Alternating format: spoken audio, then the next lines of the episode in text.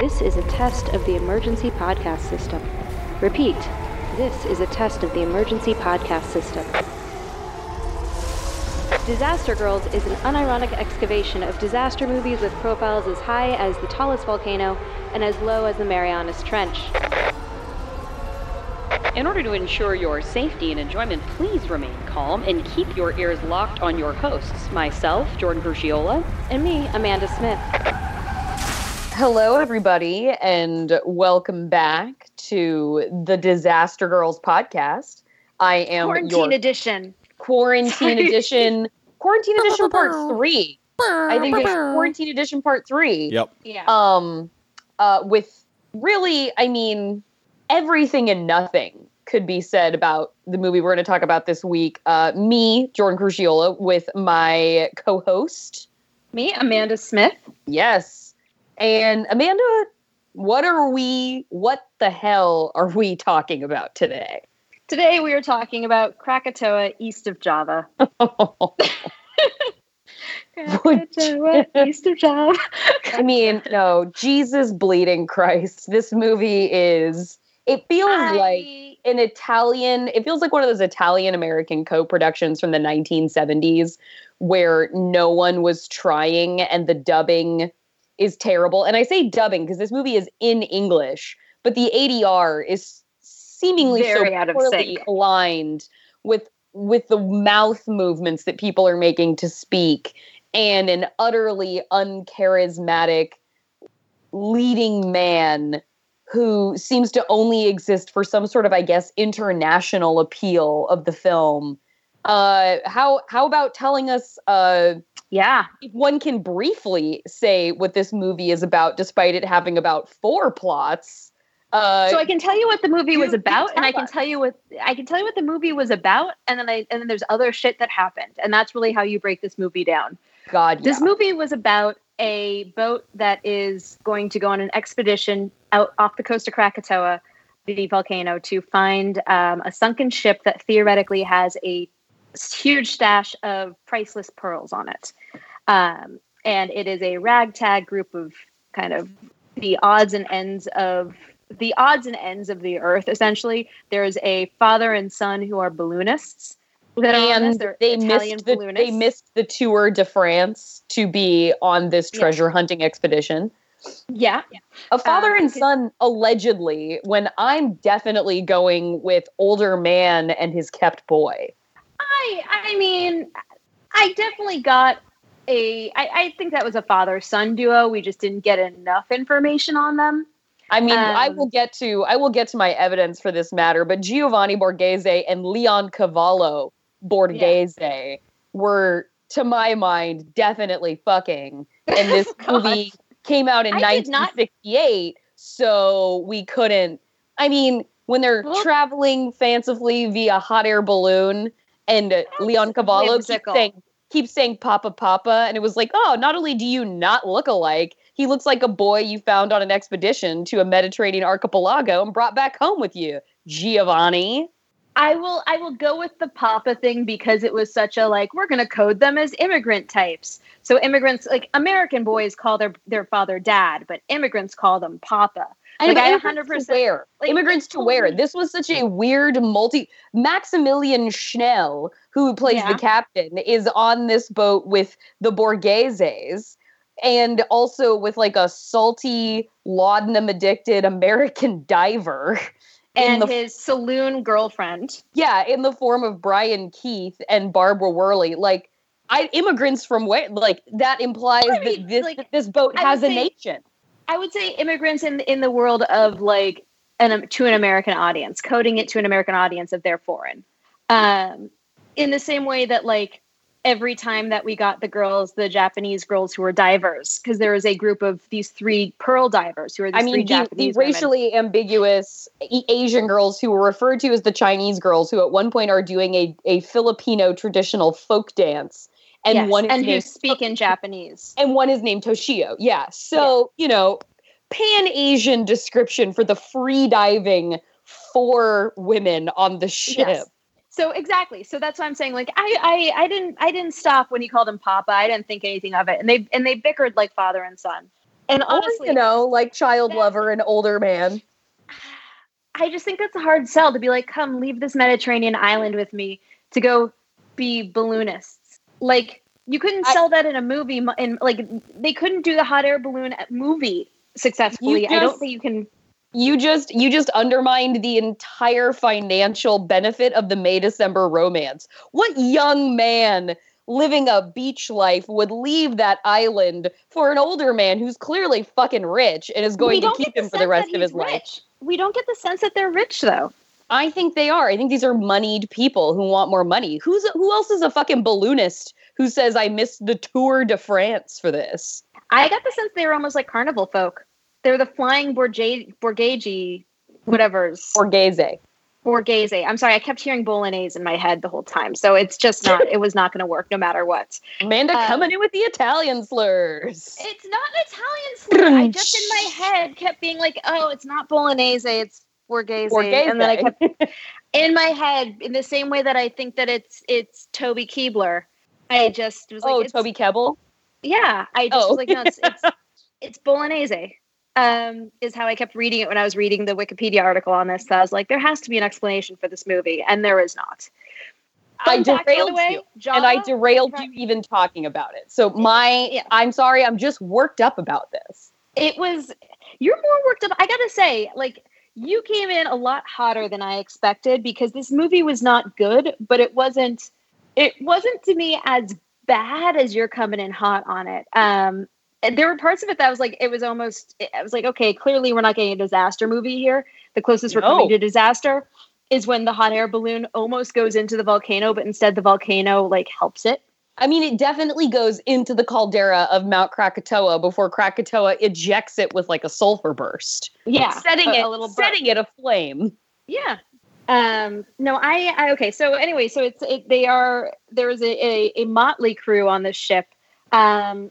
And among the various plots, here's what we've got. We have the father son and or older lover younger lover uh, we're going to be divided on this one uh, combination in addition to the father son duo we've also got the ship's captain who is there with his girlfriend who is actually married her name is laura she recently is freed from a mental institution um, and she is the one who has informed the captain that her husband has a sunken ship full of pearls that are priceless. So she's the one who's like sending them on this quest.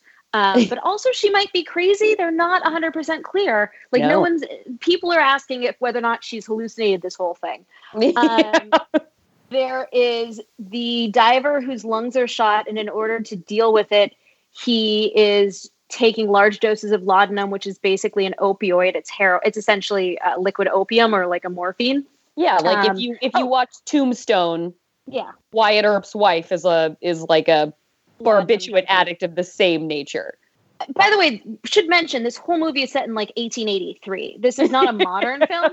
I feel no. like that's something that we should because you don't really you're like watching it, you're like, oh, these clothes don't seem particularly modern, but also you don't really get the sense of when it is. No. And it's even harder when they start discussing the fact that um, Laura asked her husband for a divorce and her husband said that he was going to sue her for custody. And you're like, those are all 1969 words. Those are not 1883 words. Anyway, so we've got them. Um, there's also down in the hold of the ship, there are a whole bunch of prisoners. Yep. Just there. Um, the government just ordered the ship to transport them someplace. Yeah and there is a, an expert like die like guy who made a diving bell so that people can go down and he can scout the seafloor uh, but oh. he doesn't really do anything and i think that's all of the subplots well then there's also the fact that laura abandoned her son to oh. go be with captain chris and that's going to become a real big deal in the last third of this movie i thought her husband took the son and then well, she, she fled she walked out. Like he's like, yeah. if you divorce me, I'm gonna take your son. You never if you leave me, I'm gonna take your son. I'm never gonna you're never gonna see him again. And she said, go to hell. So then oh, he walked out on her, yeah. took the kid. So she keeps in her fight with Chris, where he has just given her the third degree, where he's trying to figure out whether or not her marriage is over and they're gonna be together.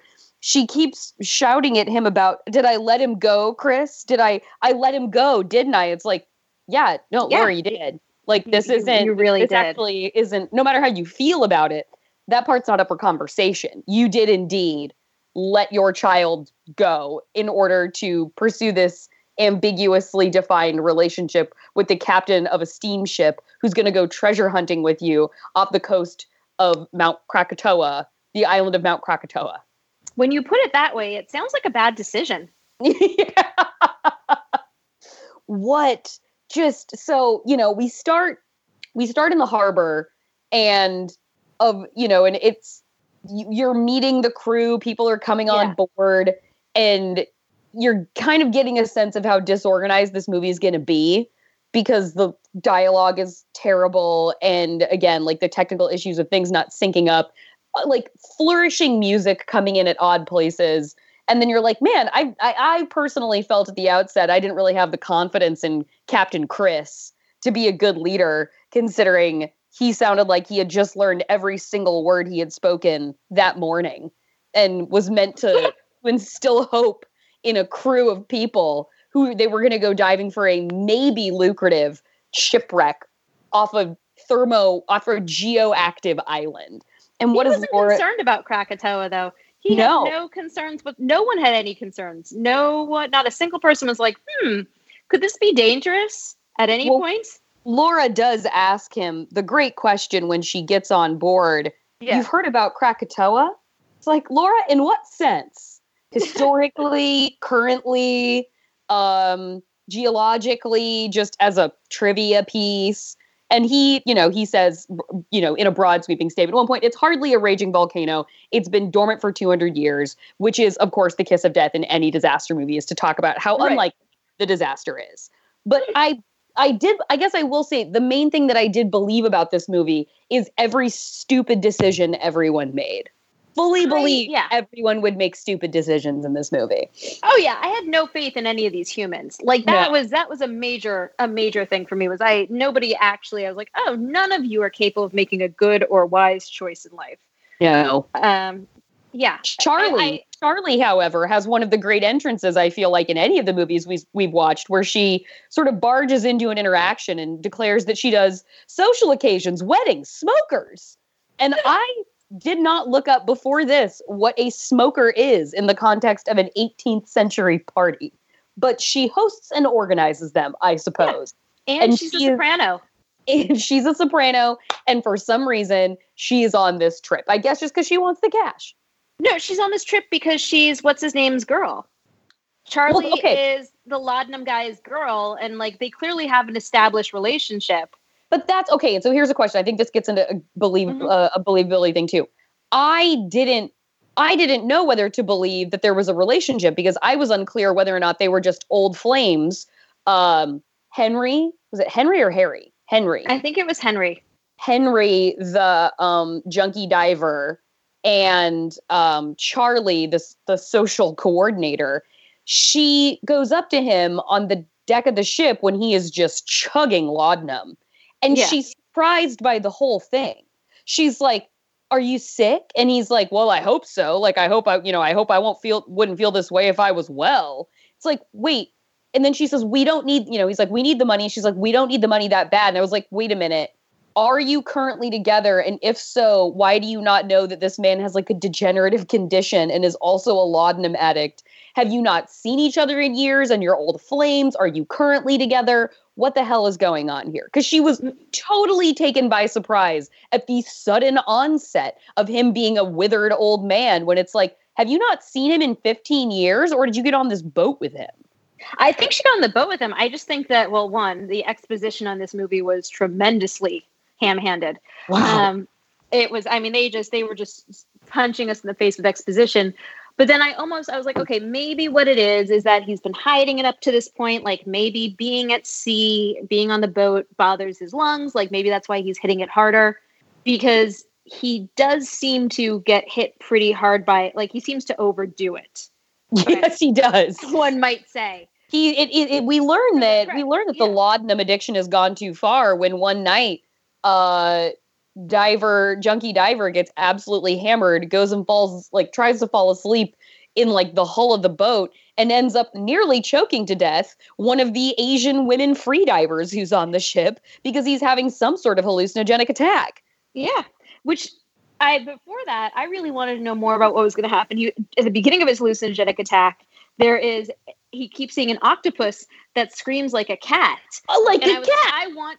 But yeah, it was it was a cat noise, right? It was a cat meow sound. He's like, having like a sound. flashback or maybe just Yeah. a hallucination where he's underwater and he keeps seeing an octopus coming at him. And I even had the subtitles on and it said octopus screeching and it Yeah, it kept said- making yeah. a cat sound. I don't think they make that noise, do they? Octop- octopodes do not, to my knowledge, make that sound. That They- was I mean, I think they're fairly silent. Um, but you know, who knows what happens when you start taking too much laudanum? it's true. Um, but I, I really liked that. I, I, I was like, I want to know more about what happens there Uh-huh. those that nightmare. And I figured because he was having this episode that it was maybe the first time he'd like really overdone it.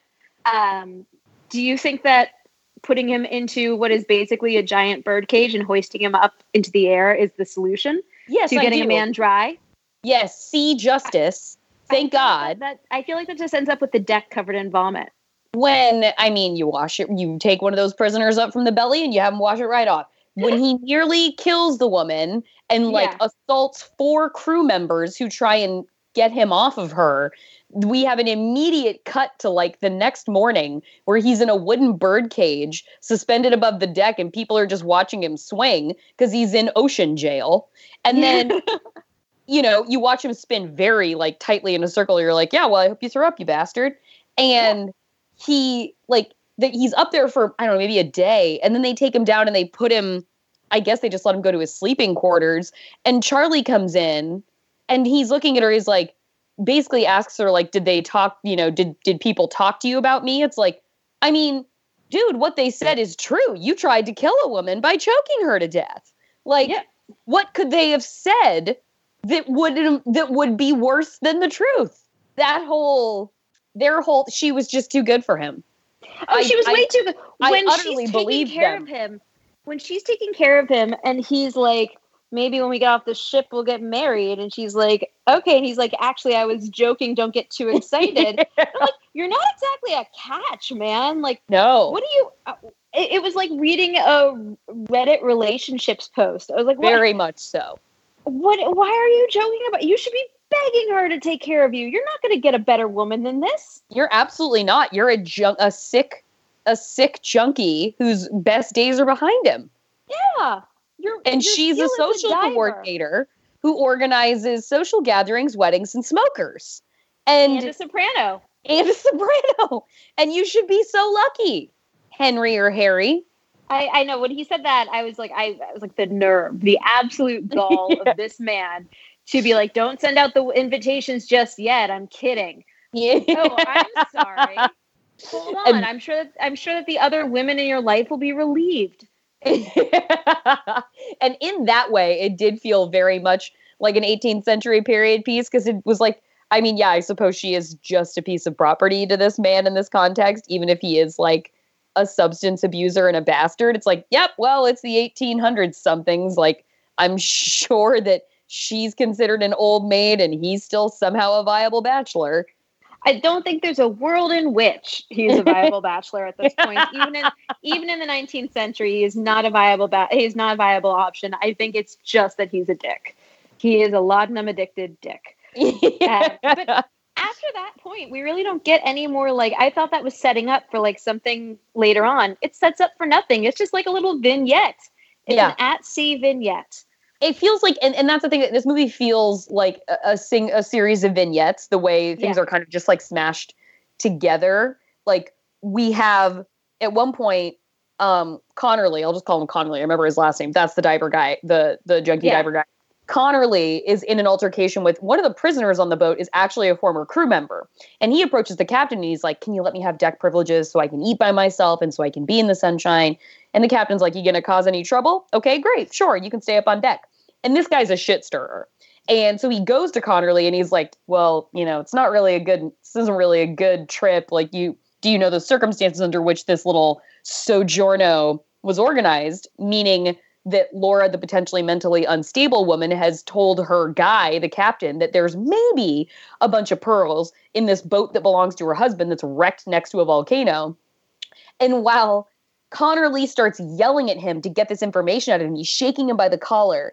And then he's like, What is it? What is it? You gotta tell me. You gotta tell me what it is. Immediately, we just, we, the quickest, quickest cut over to the captain into like the you know captain's chambers at the bottom in the belly of the ship and he, we just see the captain looking basically directly at the camera and just going i didn't tell you because it didn't concern you. He like immediately answers the question that connerly has been screaming into the be- into the the prisoner guy and then they're suddenly around every treasure hunter on this ship and we're in the middle of a confab about how this expedition's going to go. It's like wait, wait, wait, wait, wait, where? Where did we come from just now like they were all gathering for dinner.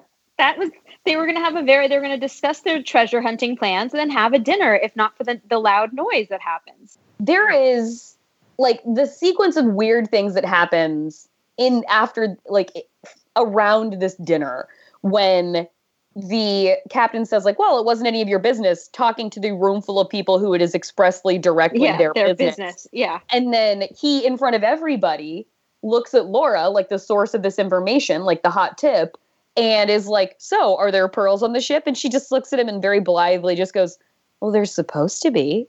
And the look on the maybe best part of this movie was the look on everybody's face when she said that line. Connerly's mouth just fully clasps, hand fully clasps over his mouth. And everyone is like, Oh my God. Like just yeah, suddenly I, filled with doubt. I mean, every everything about it had the vibe of, oh, this guy is super into this woman who is having hallucinations. Cool. yes. Yes. Um, and is that and then, and then and then when he makes and then he's like, "No, you can prove it." Do you have the all the pearls that your husband gives you for your your son's birthdays? And she comes back and she has like this pouch full of pearls that she's been given by her husband and shows it to everybody as like proof that there's gonna that her husband has gotten pearls before, so there's gonna be more of these pearls on the boat. Obviously, why not? But I did, I do think that you know, in terms of like lessons we've learned from disaster movies, um, in addition to the one of "Don't go to a party if the band only knows one song," I would generally argue, just don't go to a party on a boat. Yeah, I would also argue don't don't have dinner with the captain.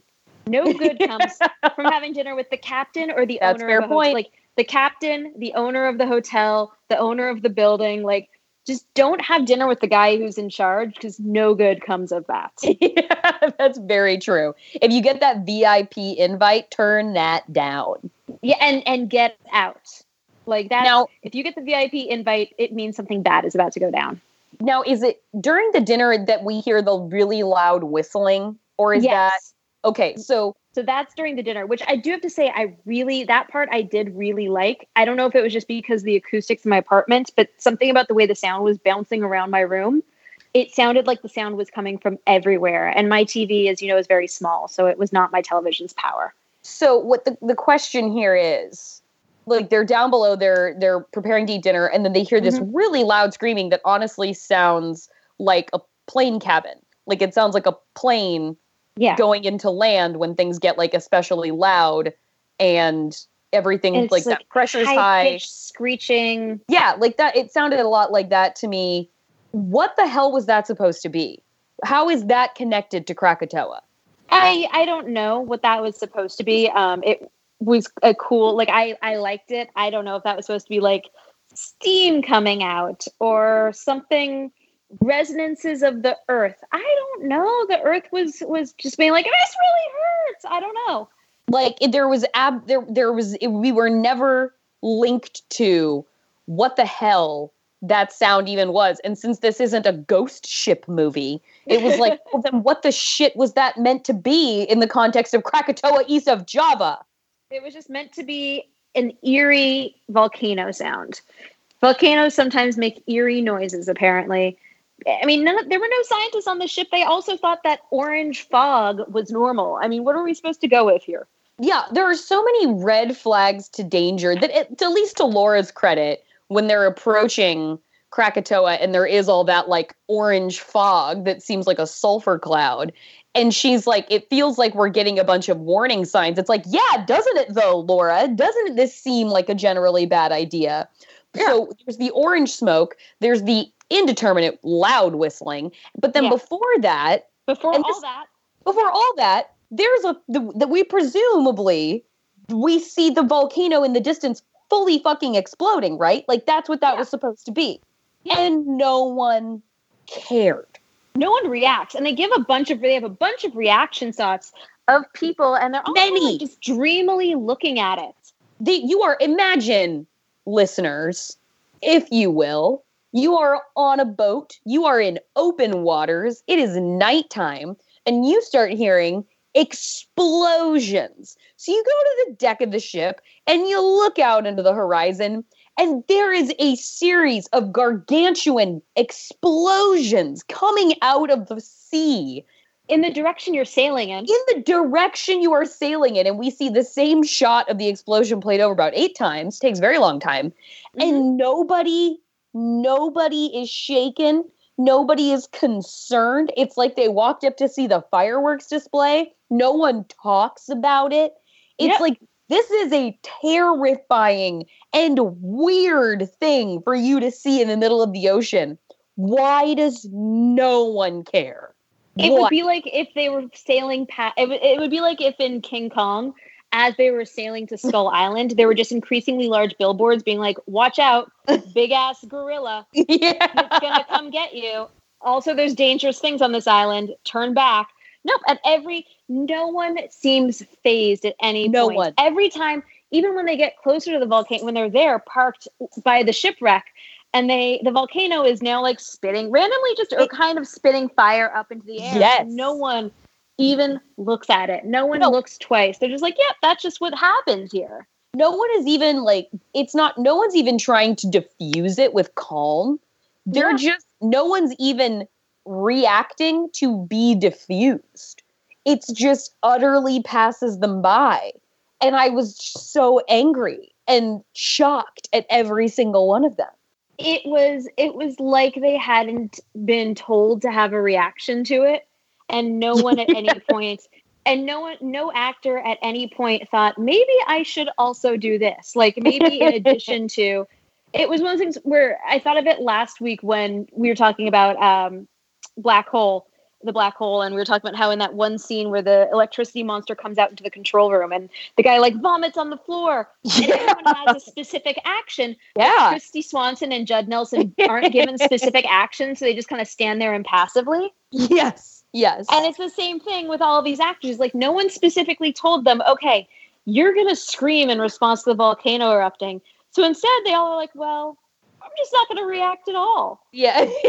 I almost wonder if like they weren't told that this movie was going to have a volcano in it, and they decided to add it after the fact. I did love. I, I I did love once we get because you know we're on the ship. The the there have been explosions. There's been the really weird whistling. Once we get to near the volcano, I do love that because of the time period, presumably the way they find the shipwreck, like you mentioned before, yeah is the hot air balloon. They have to send the expedition balloon to take the high view so they can, in the crystalline blue water, find the the ship on the on the sea floor. And I thought I loved uh, the little propeller, the little propeller yes. engine uh, pushing the balloon. I thought that was a very adorable touch. It was it was really cute. It was like a little wind up car on the like a little wind up key on the back of a car.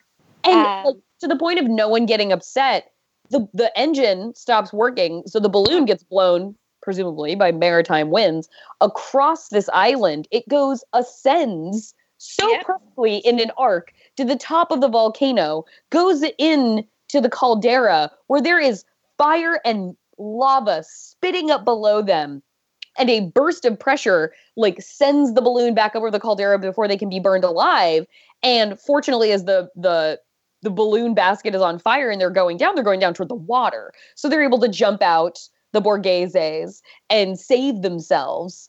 But they too are so unfazed by just yeah. having been in the actual mouth of a volcano. Yeah, and we don't really see them again. And at no point do they get we see them getting back on the boat to be like, guys, there's a lot of lava in there. Yeah. Like, there's nothing. They have seen the inside of the volcano and they're not like, guys, we might we might have some concerns here. I mean, I guess we don't see them again because they get back on the they get back onto the boat and then we move on from that plot point into other plot points. And so we just don't really see them again until well into the rest of the movie when they're like after the mutiny, I think is the next time we see them. Sorry, the dog is playing with the toy. Um, the Borgheses had a moral obligation to Yeah. tell literally anyone on the ship about what they saw. And nobody, not that anybody would have cared, but they just didn't. And the fact that no one was talking about the obviously exceptional disaster level things going on around them was just like, look, I get if you're all bad actors, but what about being human beings? Where is there any, didn't anybody look at the director at any point and say, I think I'd be scared? Like maybe you do a bad job at acting scared, but be frightened of something. No, no one was no one was scared pretty much for the entire movie and it was almost fascinating because of that lack of fear. It was it was like if somebody were going out into a torrential rainstorm and they had like or like into a hurricane and they were holding like one of those little delicate like kind of tiny umbrellas. That the level of emotion we were getting from all of them. Yeah, yeah, just like holding tissues above their heads. Yeah.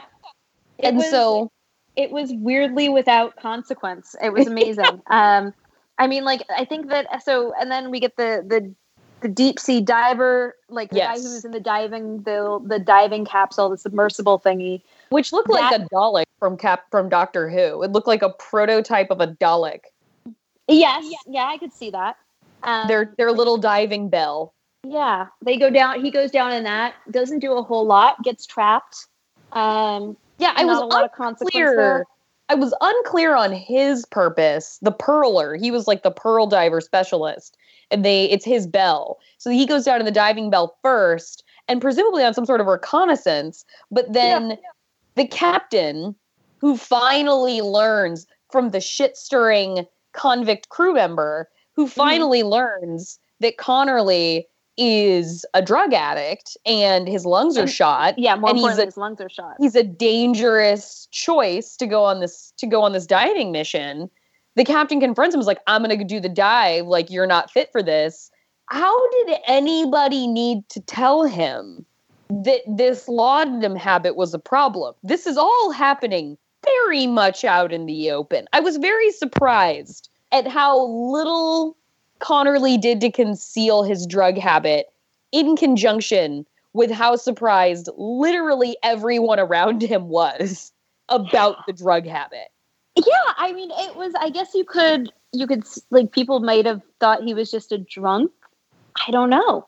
We, I mean, again, we never learn enough about him. We never learn enough, really. Like, we never go back to anything to know after the fact. Like, I'd kind of forgotten by that point almost. By the time that he get he confronts him about that, I'd almost kind of forgotten that he had had that episode. And I was like, oh right, he hallucinated an octopus and tried to kill a woman. His entire character is being an addict. This is the whole Yeah. character. And yet no one has the wherewithal. Like when the when the prisoner guy is talking to him and he points out that like, oh, the little green bottle, like I'm familiar with that. He's not hiding that. He's taking Yeah. pulls from the bottle in front of this guy who knows everybody else on the crew already and could very well tell them about his problem and screw up his whole plan to get one last dive in and get rich off these pearls and then like I don't know, maybe retire or something. I just did not I did not believe that both could be true. That he was this deep into the sauce and Yeah. that absolutely no one around him knew about it, including apparently his longtime girlfriend, Charlie. I I I didn't. No one it knew either, but I anything also in this no one knew anything about anybody. Yeah, that was what was amazing. No one knew anything about anybody. It, was, I mean, how long does how long does uh does does what's his, does the captain interrogate Laura to try to get information about why she's on the boat? oh my god. no one so knows anything long. about so long. No one knows anything about anybody. No one's aware that there's a volcano behind them. It is chaos and and they yet don't even and they don't even get pearls off of the damn boat. Like and yet uneventful. yeah, it was the most chaotic and yet the most- everything was mild.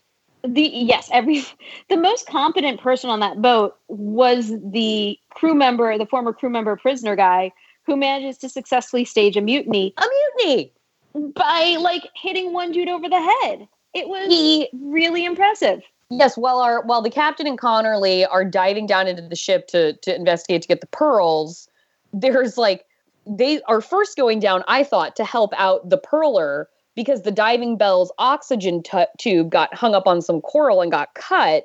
So they have to go down. I thought they were going down to free him. Well, I think they do that first. They do. They go down to free him, but then instead of ensuring he safely gets back to to surface and on the yeah. boat, they just keep on a swimming to the shipwreck while the free divers hop in the water and are seemingly submerged trying to get this guy back up again. The Pearler, Rig- Rigby, for like 15 minutes. And you know what? I believe in them. So I believe they held their b- breath for an inhuman amount of time trying that, to save yes. his life while while the captain and the junkie diver go scouting around in a downed ship for pearls. I remember when they pulled him up from the bell and they get him onto the surface. I was like, wait, wait, wait.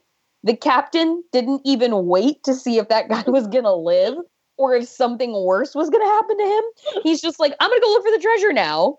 And yeah. wisely, like you said, d- demonstrating rare competence in this movie, the the prisoner crew member stages his mutiny when the most vital people are off the ship. Yeah. That was a good idea. It was a good that that was actually a good plan and well executed. And if not for the fact that the captain eventually comes up onto the ship and uses a power hose to wash all of the crew, all of the mutinous um, like captives away. And he really- also he gets onto the deck of the boat. The captain does. He comes up. He's getting hoisted up. He realizes the deck is filled with convicts. Yeah. He gets like dropped right into the middle of it. Brandishes a gun that I guess was in his diving suit with him, and like threaten. He's like holding it to. He's like pointing it at the the convicts to hold them off one guy, again, in a great moment in this movie, in its silliness, a guy jumps at him and he mm-hmm. shoots him midair right in the Out, gut. Yeah, oh, he, like a clay pigeon. yeah. And then, despite being wildly outnumbered by the convicts who could overwhelm him and fully take over the ship, the captain picks up a hose, a high yeah. pressure hose that they, I guess, wash like the deck off and stuff with, and just hoses down the convicts until they all eventually flee the ship by diving in the water. And that problem is just solved. No one tries to climb back up on the boat again. They're just mm. in the water now. That's it. They're just going to die in the water from when the volcano goes up. And I totally, totally did not believe those convicts would not have fought harder to keep that boat. We've seen Con Air. We know what a group of prisoners together is capable of in yeah. the name of taking back their freedom on a vessel and they could have done so much more. I, I did not believe for a second that one man could stop the entire like that one man could do what the entire group of people who were in the hold underneath could not. Nope, just was not no, there for it. Absolutely it's crazy not. though because when you think about this movie for a second, because as I was like as I said the sentence, you know, and then the mutiny. it's crazy when you think about what happens in this movie before Krakatoa erupts. And so also, we don't get the real Krakatoa eruption until an hour and 10 minutes yeah. into this hour and 45 minute movie. Which made me think of Avalanche. Because yes. we don't get the, but Avalanche, like, you get so many storylines that you see grow and develop, and you get a yes. lot of different things that, like, you could, you do have a lot of different characters, but they're, and you get the sense of what's going on in all their storylines versus you here, do. where you've got, like, let's go through this for a second there's a hot air balloon goes into a volcano. Yep. Guy gets his diving bell caught on some coral. Yep. There's a mutiny. There's like a, there's a nameless there's, nameless explosion that is probably yeah. Krakatoa off the like on the horizon from the boat. Yeah. There's that. There's um the there's the the ash or smoke cloud. There's the there's oppressive heat there's the oppressive heat that is referenced at the uh-huh. beginning of the movie and only delivered upon for like one moment when a crew member throws buckets of water on the prisoners in the hull because they're like cooking to death in the belly of the ship. So there's the extreme weather. There's so many things that theoretically happen in this movie And yet nothing happens in this movie. And, and nobody, and at only one point, when we get to twist, there will be a tsunami. Only, Yes. only then do people react with any sense of urgency to Yeah. the cascading series of disasters. yeah, yeah and at that point, when the tsun- when there was the, when there was the thing of the tsunami, I was like, well, at least Jordan will be happy. She gets a double disaster out of it. I will say that tsunami for like the time period and the way they did Mhm. that looked awesome. Yeah. yeah, that was like a world-ending looking wave, and the way they like used perspective to make it look like it was the biggest water like act of God that has ever existed. That it was going to overtake this, you know, town, the city of Angers. Uh, that was super cool, and the tsunami. I liked watching the volcano explode millions of times, and they would just replay the footage over and over again. And I Yeah. loved the tsunami. Yeah, the I thought like granted they like even though they did show the same thing over and over again, the visual Yeah. effects on it were amazing. It did look cool. Those were It, I real mean, explosions. it, it got it, it did get. I think it got nominated for an Academy Award for best um, for uh, visual effects. Honestly, really, I think so. that's a fact. uh, I think I remember seeing that. That Hold on, let me double check it. honestly like I cannot decide what is more offensive: this movie being possibly attached to the awards, Academy Awards, or Suicide Squad definitely being attached to the Academy Awards. That is horrendous. In fairness, in ninety, uh, it was sixty nine. In fairness to sixty nine, like yeah, I bet that that was a pretty good special effect for nineteen. Like that tsunami was a pretty good special effect for nineteen sixty nine. I, I- mean, It Do was- we know- Probably impressive. I mean, 2001: A Space Odyssey won in 1969. So clearly there was cooler shit happening. I would love. To, I'm going to investigate whatever the four other movies were. Three other movies in addition to Krakatoa East of Java that were nominated that year, just to see if they Uh, really had to scrape the bottom of the movie barrel. So there were only two movies nominated this year. Uh, Krakatoa East of Java being one. The movie that won is Marooned, um, which is a movie that somehow I haven't seen. Uh, it it looks like everything I would ever want to watch. It's a space movie directed by John Sturges, starring Gregory Peck, Richard Crenna, David Janssen, uh, and Gene Hackman. wow, if Wow. this is a space disaster movie, it sounds like one we might be putting on the docket in the future. Uh, I mean, it, yeah. yeah. we know we know how I love to go off about Gene Hackman, Preacher Gene. Yeah, Can't it's, wait to get some space spaceman gene. it's about three astronauts who are trapped and slowly suffocating in space. That's a disaster. Oh. God, Yeah, yes, Space, absolutely. Spaceman Gene, Spaceman gene, let's go. can't wait. the Gemini Gene. Yeah. Um, but yes, okay. So after after the um after the after the mutiny is suppressed, uh, rapidly, uh, a safe has been brought up to the deck, which actually is just an armoire. An armoire has been brought up onto the deck of of the steamship from the wreck below, and in it they find a captain's log and nothing else. And so, and watch, and nobody cares. Yeah, no one like starts yelling. Everyone just sort of resigns themselves to the fact that they've wasted all their time. they, th- I mean, the Borgheses missed the Tour de France for this. They And- no longer have a hot air balloon. it, just, it just got annihilated by Krakatoa.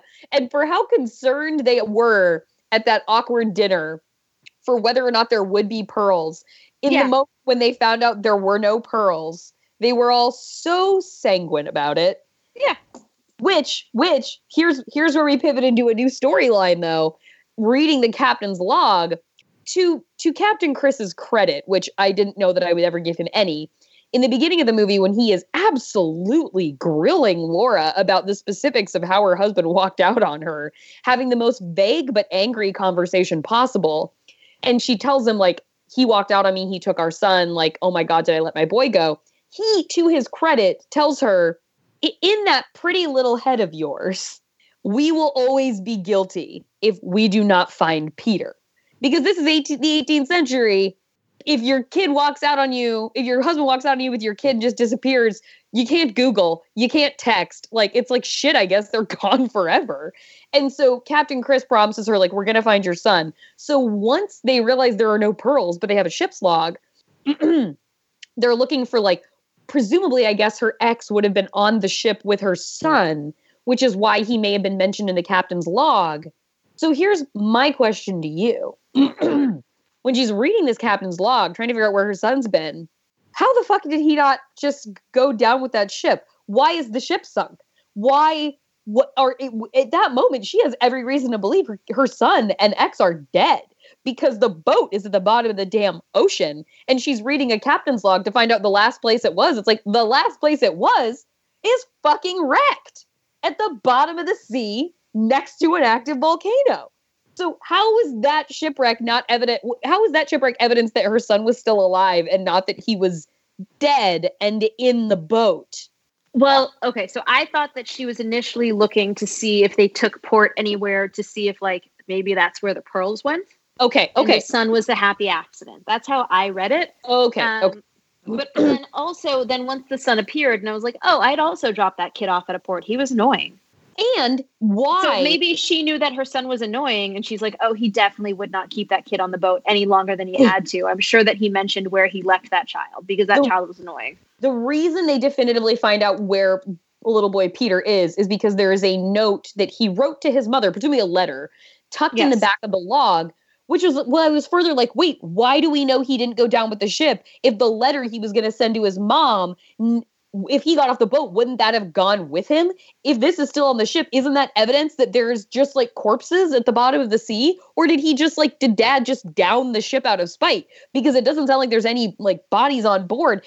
What? How? How is this a key to his survival and not the certainty of his demise?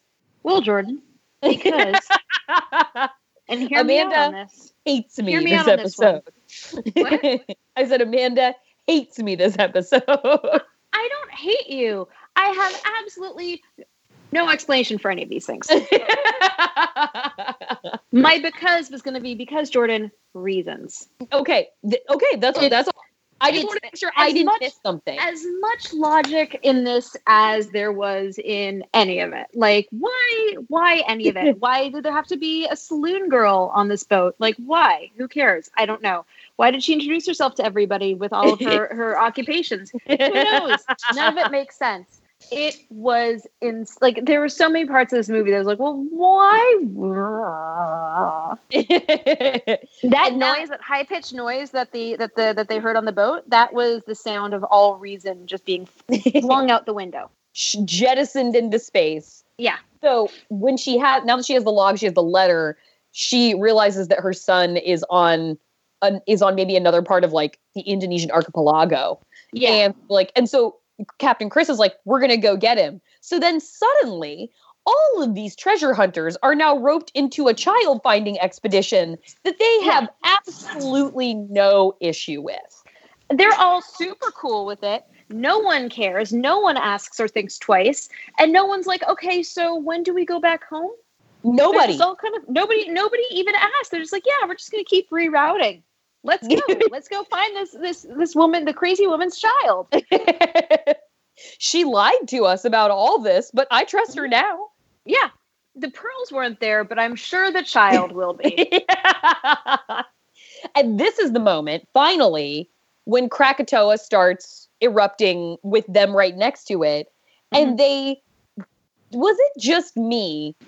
Or should they have been taking that boat, sailing in a totally opposite direction from what they were doing instead of seemingly as this volcano was going up sailing directly in to like the danger zone by going through like tiny straits between rocks it's like no just get away from the island why do why are you are you sailing into danger right now as lava know. bombs are hitting the ship and everything's catching on fire and my only rooting interests are for the free diving women and Toshi, yeah. Toshi, awful, awful choice, gives her life for Leoncavallo. They had one conversation, and then she runs into the middle of danger and gets totally wiped out by a lava bomb. Just I know it was wiped out. I was out. I, it was, I I was sad to see her go and like unnecessarily so. Why did she like? We don't get many deaths in this movie, and it No. sucked that she was one of the few. Um, No, I would yeah. I would I would guess maybe like again using hand waving logic.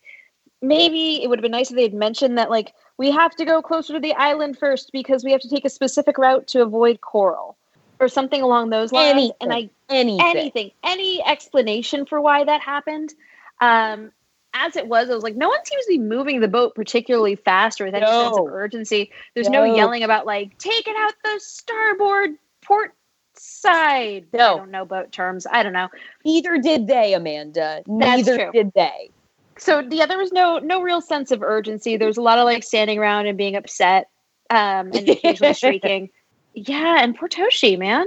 Like she didn't even get to dive for pearls. No, she didn't. And she was I was the they were the only people I was rooting for on that boat. And she was like one of two featured deaths in the entire movie. Yeah. No, that was that was a bummer. And then they get to the island that they think that they're that they're gonna find the son on, and that island's completely destroyed. Yeah, it has been razed by the volcanic eruption. Yeah. Um, and everything is burning. And then they're like, Oh, all the boats left already. And then they Yeah, they they see it, stumble they across hail a the they hail a passing ship yeah. where Captain Chris has like a big fun old timey bullhorn. And he's like, Where are the children from the school? And they like they left on a boat earlier.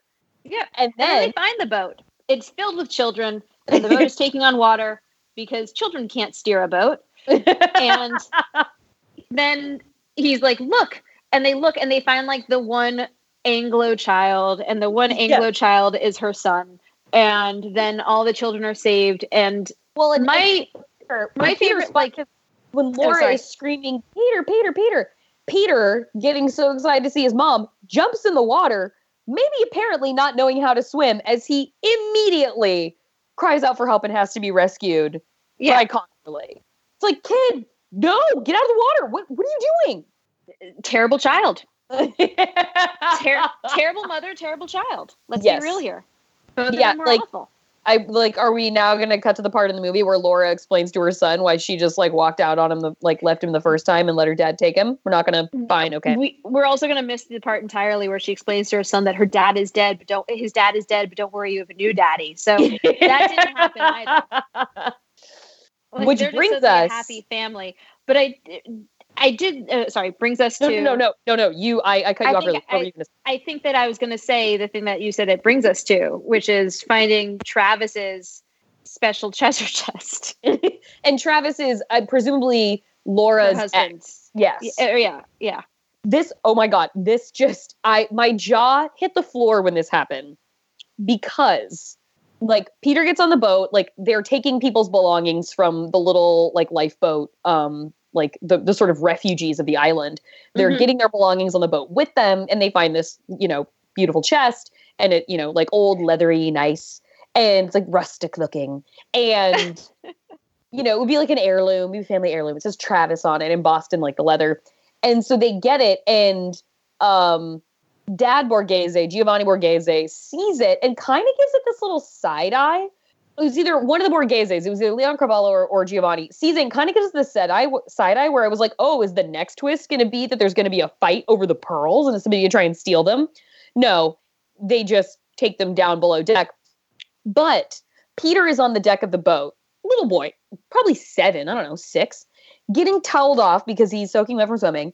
And Captain Chris looks at him and says, like, Peter, take your chest down below so you we can see what you brought us. It's like, wait a fucking second. We just went from recovering shipwrecked treasure to robbing a child. Is what we're doing now? See what you brought us? Oh, no, no. Peter did not inherit this wealth from his father and take it off a burning island where he was surely going to perish without fleeing to a leaky boat, only to get on another boat and have his new daddy tell him, Let's see what you brought us, my boy. And we're going to split this treasure five ways that suddenly doesn't belong to you anymore. I was like, You son of a bitch. Okay, so I I mean, I at that point was completely just like, sure, why not? But I, I agree with you. Um, I'm gonna say, yes, am I like wrong here? it- No, you're not. You're not. I just was like, once I got to the part when once I saw a literal treasure chest Yes, that had a name basically bedazzled onto it. yes, it was very It weird. was it was done like the name was done in rivets. Like it Yeah. it was really it was really elaborate. And I had a little moment of like, is that just gonna be filled with like kids' toys? Like what is like it looked like the sort of treasure chest that a child has. Yeah. And then I had to take a moment to be like, oh right, treasure chests came from real people holding treasures in them. right, right. They're not children's toys. But I also want to know why did Travis entrust priceless amounts of pearls with his six-year-old son who's gone been sent to live in a convent? I think our I only think- answer is that Dad's got to be dead at this point. He died on the ship. It was wrecked. He had to be rescued from the kind locals, and no, he, but he wrote a he wrote a letter to his mom being like, "I'm gonna be I'm getting dropped off at this school, and I hope that you someday come to visit me." So the school was a I plan. think it got wrecked before he could officially get dropped off, and he ended up where he was supposed to go. But the letter got left behind when the ship got wrecked, I, and Dad no, died. I don't think that's. I think that the dad dropped the son off and was like, "Peace, kid, have fun." By the way, here's a treasure chest full of priceless. Because like otherwise, the child what is like, "Oh no, dad is dying. I'm gonna take this treasure chest with me." That's a very crafty six year old.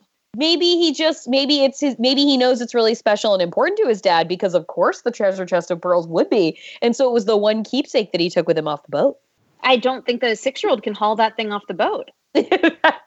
That's Like, it probably just- it- true. I think it was just I, I think the dad must have left the son with it, and then the son's like, okay, we're taking the pearls.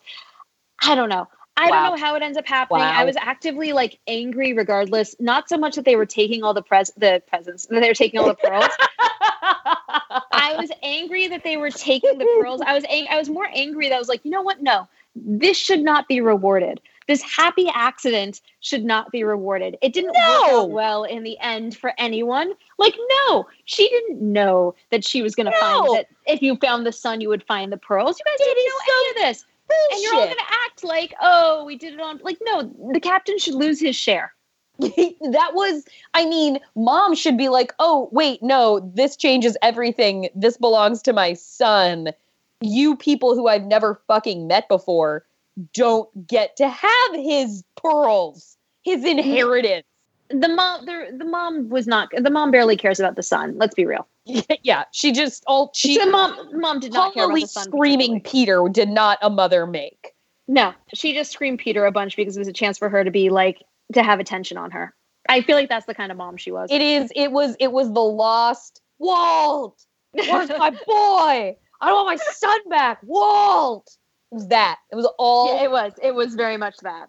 Well, Yeah, this was- this then flings us into the final disaster of the movie, which is the tsunami. What is it? Somebody says, somebody says, I think it's the ship's captain says, I think Captain Chris says tidal wave, and then one of the freediver women who's like Yeah. still wrapped in a towel on the side of like in, down in like the sort of commissary area of the boat just shouts tsunami. Yeah. It's like thank you for your contribution. And this this is this the choices that followed at this moment were so weird because their odds are not good. Like this tsunami is going to bear down on him hard and Captain Chris is like if we get to deep enough water this is the only moment he actually seems competent in the film. He's like, if Yeah. we get to deep enough water, we stand a chance. We got to hightail it right now. And this makes sense coming from Connerly because he's such a curmudgeonly bastard. And he's like, I'm going to port in Angers. And Captain Chris is like, I can't stop you, but as the captain, it's my duty to try and convince you to stay here because you're just going to be, you're going to be destroyed in Angers. Like that tidal wave is going to bury that island in a hundred feet of water. You're not going to make it. At least on the boat, we have a chance. And for some reason, for some reason, in that moment, besides Laura and the captain, everybody, Laura the captain and Leon Carvalho, Cavallo, everybody in the ensemble cast that has been with us the entire movie and managed to surpri- like survive lava bombs and other disasters, decides to get off the boat and go to port in Angers, where they think they're just gonna ride out this tsunami. What In fairness, would you that? trust the opinions of this dude? I would trust the boat as a floating object more than I would trust the captain himself. Okay, because yeah, I I I don't which know. puts me with Leon Cavallo in that regard, where the the dad says like. Yeah. This Really boat ma- it's like a a ma- matchstick. It's Yeah. a matchstick, and he says a match will float. And I was like, that's the fucking thing here. Yeah. Like, if nothing else, if this boat can weather it, maybe you end up on a lifeboat. Maybe there are life preservers on board. There are objects here that result in you maybe being able to float salvage to the surface as opposed to just being on land and drowning as the force of a tsunami wipes you out and debris destroys you from like the surrounding village. I'm not saying it's the choice I'd make. I'm just saying I almost am like, well, maybe if they were like, wow, he's screwed up at every turn, it might be time for us to get the hell off this boat. And like and he it- decides to go on another random journey to go find like her dog that was lost. Like who knows? Well, and it, it like I got it like Con- Connerly being like, you know, why would I listen to you? It's like, well, you are the drug addict on this ship, so that's rich coming from you. But it made sense because he was such a contrarian and he didn't like the captain, and they had they had had conflict. But Yeah. then Giovanni Borghese was like, I'm getting off the boat too. I was like, wait, wait, wait, wait, wait, wait, wait. What the shit are you getting off the boat for? And here, here is where I think my theory about them being paramours bears out because a father is not going to leave his fucking son. He's like, Giovanni's like, come on, Leoncavallo, we got to get to shore so we can survive. And they get in this fight, and Leoncavallo is like, trust me, dad, just trust me this one time. And he says, he basically says to him, like, yeah, okay, goodbye, goodbye. Like, he hugs his son, gives him the share of the pearls, like, gives him the bag, and then is going to get off the boat get in a lifeboat without his son and go die on Anjer. No way. Like the son yells to him, have it written down, says, I don't, which also, lover's quarrel, says, I don't want to die with you. I want us to live together. And is and Giovanni shouts at Leoncavallo, I hoped something would happen, a word or a gesture that would bind us together for the rest of our lives. I was like, this is very romantic. And also, you are bound together for the rest of your lives. You are allegedly father and son. And then you left him anyway? You you organized maybe this whole expedition so you would have this amazing bonding moment that would make you best friends, father son forever. And then you suddenly decide to leave your child behind and either leave him to die so you can live or just go to die and let him live on his own. Bullshit. Okay. Shit. I saw their relationship totally differently. I saw like it was a tense relationship where father and son didn't like each other from the beginning. Mm. Um, there clearly like is a degree of estrangement. I felt like in their relationship, um, or the son like feels there. There was some sort of a tension in their relationship that I kept seeing throughout the film, Mhm. and I fully believed that the father would leave his son on the boat. Totally bought it.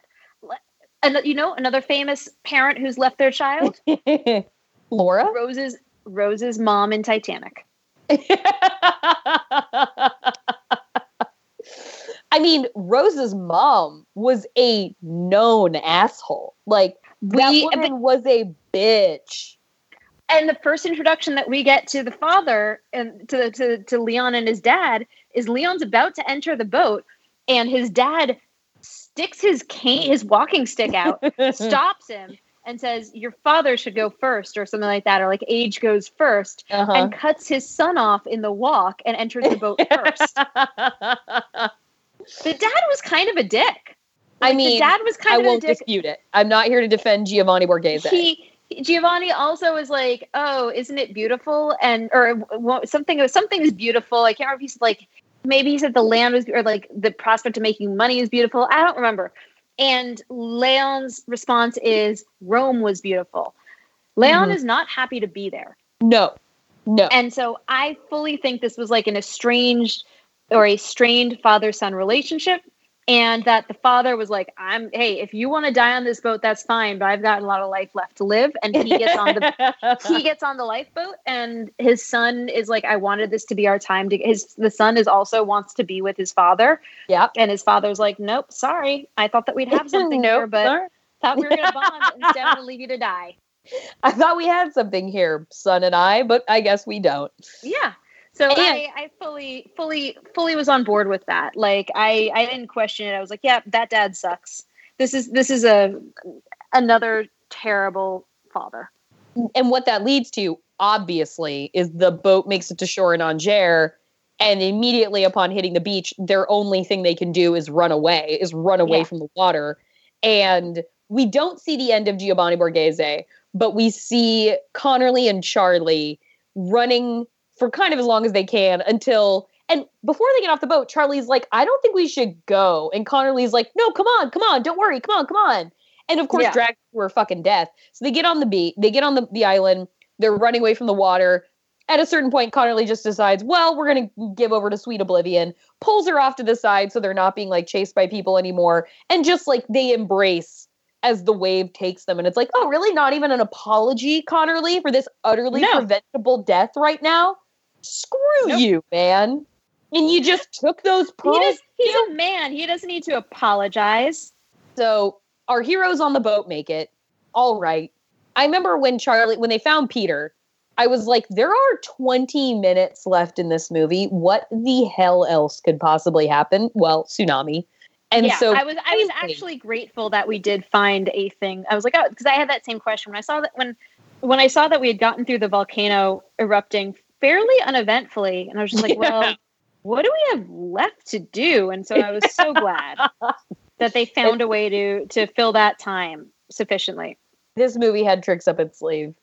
And yeah, no, and yeah, no, I it mean, just granted, it, go for it. Oh, I said, Grant, it had tricks up its sleeve. It's just that it kept on. The tricks were always remarkably unimpressive. It's like when you Yeah. go, if you were going to a magic show, and then he was like, "And now I'm going to do this," and then he does the thing where you like hit your hands back and forth and make a, and like make your index finger pop up, or like he walks up to you and he like plays got your nose, and you're like, "How is Yeah. that? How is how is got your nose a magic trick? Like you didn't make my nose disappear." That's the kind of level of tricks up their sleeve that this movie had. and so that takes us to the end. The boat survives. Um, Leoncavallo quickly uh, metabolizes the death of his father uh, and uh, adopts a small Indonesian child, uh, Yeah, seemingly. Just in the- sing, in yeah, just it kind of just takes the child. yeah, like, well, There's just this crying right. girl, and he just starts singing to her, and then all of a sudden it's like she hates her it, dad, I guess. hates it. Yeah, she doesn't. The singing doesn't soothe her. It does not.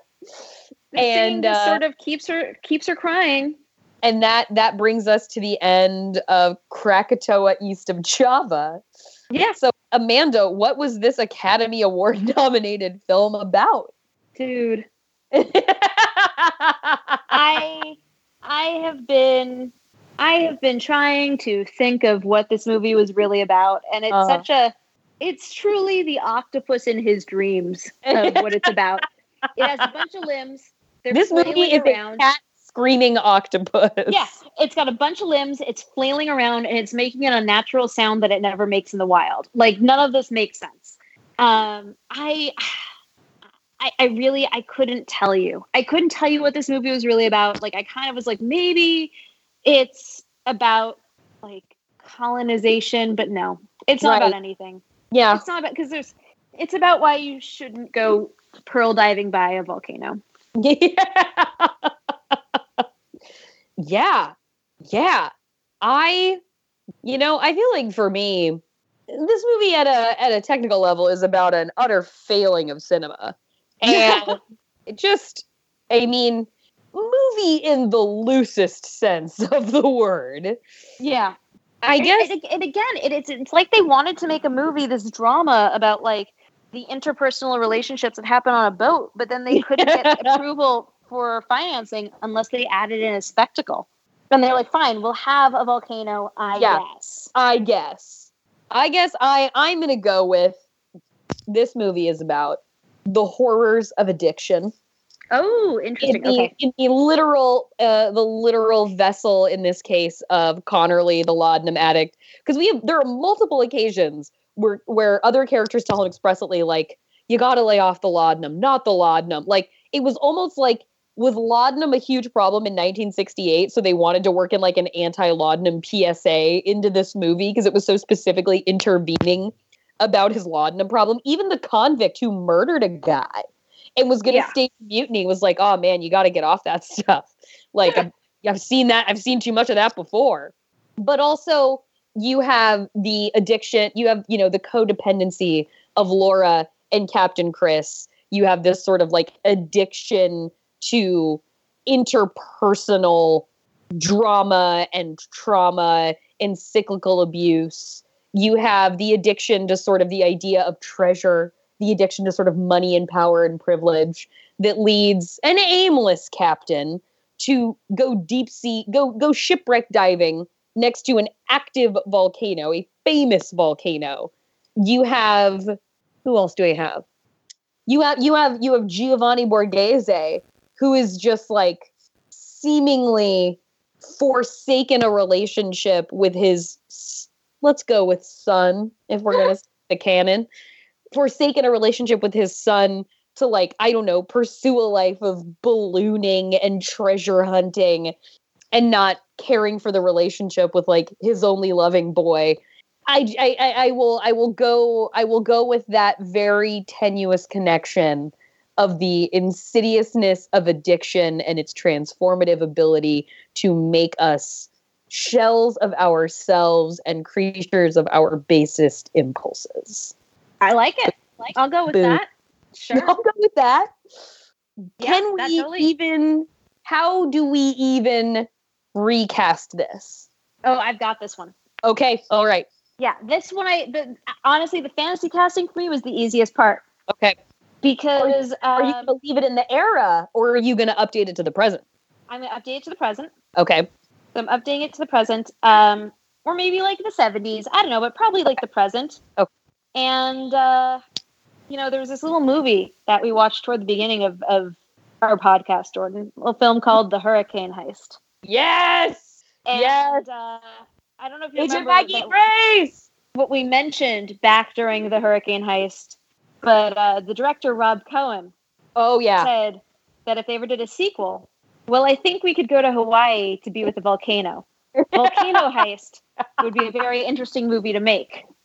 He's is So not what I'm wrong. saying, He is is- not wrong. I'm not fantasy casting. I'm fantasy hiring. Rob Cohen remake this movie. okay, okay. Sure. Agent Maggie Grace can be in it. Mhm, Toby mhm. Kebbell can be in it. Ryan Kwanten can be in it. Uh, I would say that Toby Kebbell and Ryan Kwanten, as the brothers, have now moved to like the island of Java. Oh sure. Uh, Oh, they would. They would. they would. They would, um, because you know it's far enough away from hurricanes, and they're they're escaping the skull faces. Maybe they stepped a couple thousand, hundred thousand dollar bills down their pants, uh, like at the end of Too Fast, like at the end of Too Fast, Too Furious, kind of thing. Totally. Um, and Agent Maggie Grace comes to find them because she's gotten word about a U.S. shipment of pearls that's gone down by Krakatoa, and oh, they have to get onto the smuggler's boat, Mm. and the smuggler captain, who in this case would be Jason Statham. Oh um, God, amazing. Jason Statham's boat. He's going to, and so they have to. Toby Kebbell pretends that he is, says that he's like a, a weather guy. He is a weather guy, um, and he specializes in ocean currents. And Ryan Kwanten claims that he is a deep sea diver. Right. He would. And yeah, and Maggie Grace goes on as uh, as as Ryan Kwanten's fake Breeze's fake girlfriend, even though she's in a thing in a thing with um, Toby Kebbell Mm-hmm. and they go and they have to infiltrate the boat and stop the pearl heist. So that's I love the idea of a pearl heist. A pearl heist sounds great. Yeah. So this is this is volcano heist. That's how I'm fantasy casting this one. And having just binge watched all of the Fast and Furious movies for the first time in my life, I gotta say, I would watch- Hell yeah. I would watch the shit out of this movie that I just created. woo. do you have uh before I get into it, do you have a favorite Fast and the Furious install Fast and Furious Five. Okay. You like it when Um, it pivots That's to a heist. answer. I I love I love a getting the team together montage. And the minute that they started the getting the team together montage, I was in and I just I love a good heist movie. I love being Fast Five is the Ocean's Eleven of of uh, it's Fast so good. Yeah. So good. It's so good. It's so fun. I was in. I did actually at the end of watching all of them and Hobbs and Shaw, I did rank them and then I compared them to your rankings, Jordan. Uh-huh. and we generally speaking fell in line plus or minus one or two. Okay. Like you, I know you don't like Tokyo Five- Drift like I like. Like, uh, and I, that You wasn't even high for me, Tokyo but you didn't rank it high. I know it's not high. But I I spiritually feel better about it than you do. Uh, Yeah, I did not. I did not enjoy Tokyo Drift particularly um, until I, I liked it at the end when we got the Vin, the the Dom cameo, and I was like, fine, I guess it's worth it. And then when they tied it, when they retroactively tied it back in, then I was like, okay, fine. I don't know how Tokyo now in this timeline has flip phones, but sure. but sure. Um, and somehow Sean in fa- in Too Fast Too Furious ages 14 years for when Dom finishes the conversation after the race, but sure. Anyway, so yeah, so that's that's how I feel about. Uh, I just I loved I loved every moment of watching these movies except for when Han dies. Anyway, Jordan, so how do you think that you would fantasy cast this one, or would you just leave it to die at the volcano? I mean, throw it into I, I would leave it. I would leave it to die at the volcano for the most part. But like, I feel like I just want to take advantage of putting some names together. So like, why not? For I'm gonna stunt cast Mhm. the the diver. I'm gonna stunt cast Connerly and Charlie, and he's he's not gonna be a drug addict in this one because he's gonna be Okay. Jason, he's gonna be Jason Statham, and he true to bio will have a have a history as a competitive um, high diver. Yes. True true to the biography of the state.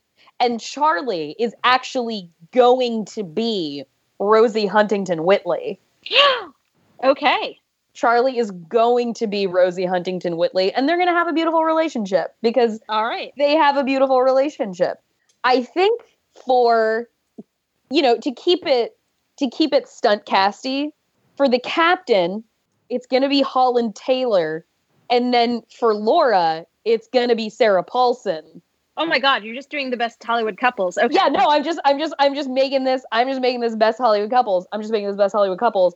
And so then before so then okay, naturally for the Borgheses, Oh no.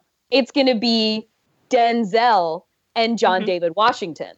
Okay. It's going to be father son Nice. Denzel and John David Okay, Washington. I like it.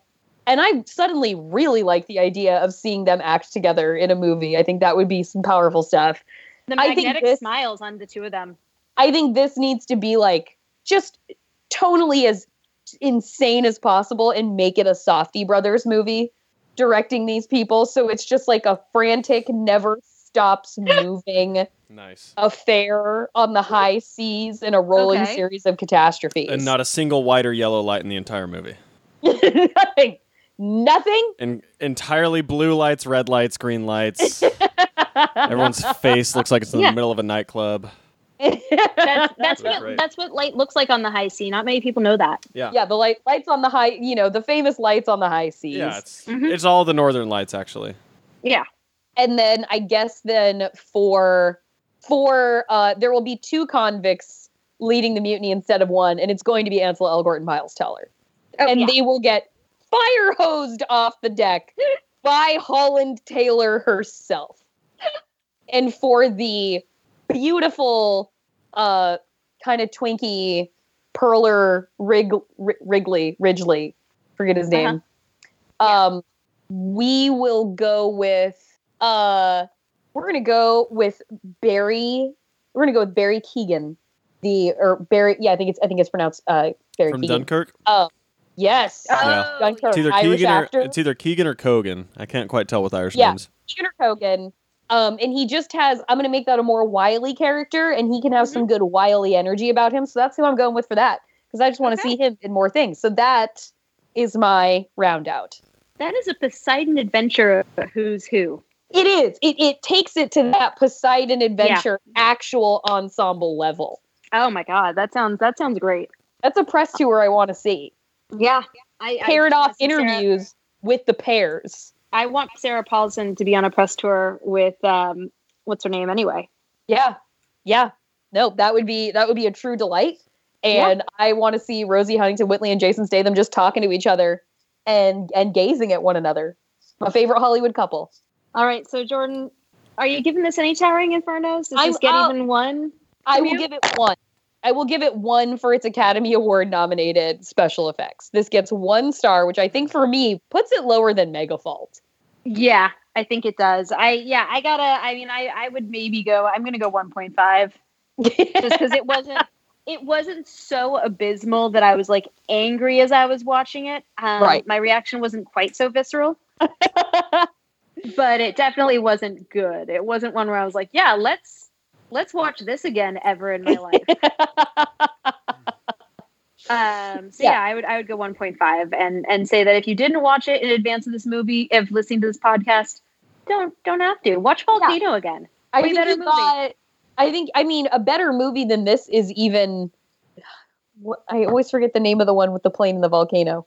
Airplane versus Airplane volcano. versus volcano. the name of the thing is the things in the name. I know. I. I. It. The, the word is in the definition, and I still can't do it. But what? What then, Amanda? Do we have on deck after this real barn burner that we've just discussed? Yeah. So next week we um, are going with a Korean film. Yes. It is so we're doing there's we're going to start getting into some kind of repeat plots here, which I'm excited about. Um, because like everyone reinterprets things in their own way, and we are going to be reinterpreting the Towering Inferno through the lens of the Korean film The Tower. It And- was released in 2012. Um, Yes. it is available on Amazon Prime, so you can rent it. And it, who knows? I picked Krakatoa East of Java last week. That didn't work out. Hopefully, this will be better. I mean, it was necessary. It was necessary. We had to cover this. Um, you Mhm. said you were uh, thinking about what what actors in this we might be familiar with American audiences. It does co-star Kim Sang Kyung, who has also been in the movie Memories of Murder by um, South Korean all-star filmmaker Bong Joon-ho. And so, yeah, check out. Let's check out the Tower together and let us revel in some South Korean genre cinema because those guys Yeah. do. I I have complete faith in them. It's such a wonderful tradition of uh, of cinema coming out of South Korea. I, I am so excited to dive into this. Yeah, I'm looking forward to this one. Uh, this would be kind of. I, I can't wait to see their version of the Towering Inferno. So, guys, uh, Jordan, where can we find you on Twitter? Yes, you can find me at Jor Cru, J O R C R U. I'm at Amanda R. Tubbs, and that's Tubbs with two B's. Jason, Yeah, I'm at Jason Halftones. And that's on all platforms for him. So follow him on Instagram if you want to see his uh, your comic book, right? Oh yeah, I've uh, got some some pages coming out. A little comic. I'm writing and drawing one page at a time with no idea where I'm going, but it does involve space, dinosaurs, right. and vlogging. Two of my favorite things. and you're you're all in social isolate social isolation. So what better what better time than now to take Mhm. ganders at that? Absolutely. Yeah, and uh, you can find the podcast. We're disaster underscore pod on Twitter. We're disastergirlspod at gmail.com. Um, please, if you haven't already, as we ask every week, please rate and review us. Um, we have 31 ratings and some reviews, and it would be great if we could get that up a little higher. That would, you know, uh, definitely raise our spirits as we enter our third or fourth week of just staring at our own houses. yeah. Hook We us up. Love that. Come on, guys. Feel that can that human connection by rating and reviewing us. What else It's are you doing? You're stuck at home. You might as well drop a review. That's true. Yeah. You think of what a great way it is to procrastinate when you're on a Zoom call. You know what? When you're on your next Zoom conference call, tell all your colleagues about this great podcast you've been listening to. There you yeah, go. exactly. It's a Yeah. it's a great like icebreaker. The Zoom calls, it's really awkward at first, oftentimes. So if you start it like, "Hey, anyone listening to any great podcasts?" and then no one will really know that that's actually just sort of like a faint, disguised effort at um, getting them to allow you to tell them about the podcast you're listening to, and that you don't really care about their recommendations. Um, but that's human behavior. Yeah, just do it. That's Just human behavior. lean just lean right into it. We be our best promos because we're certainly not going to be. all right, guys. Uh, so we'll see you back next week for the tower. All right. Thanks for Hey. tuning in, everybody. Thanks. Have a good night, guys. Bye.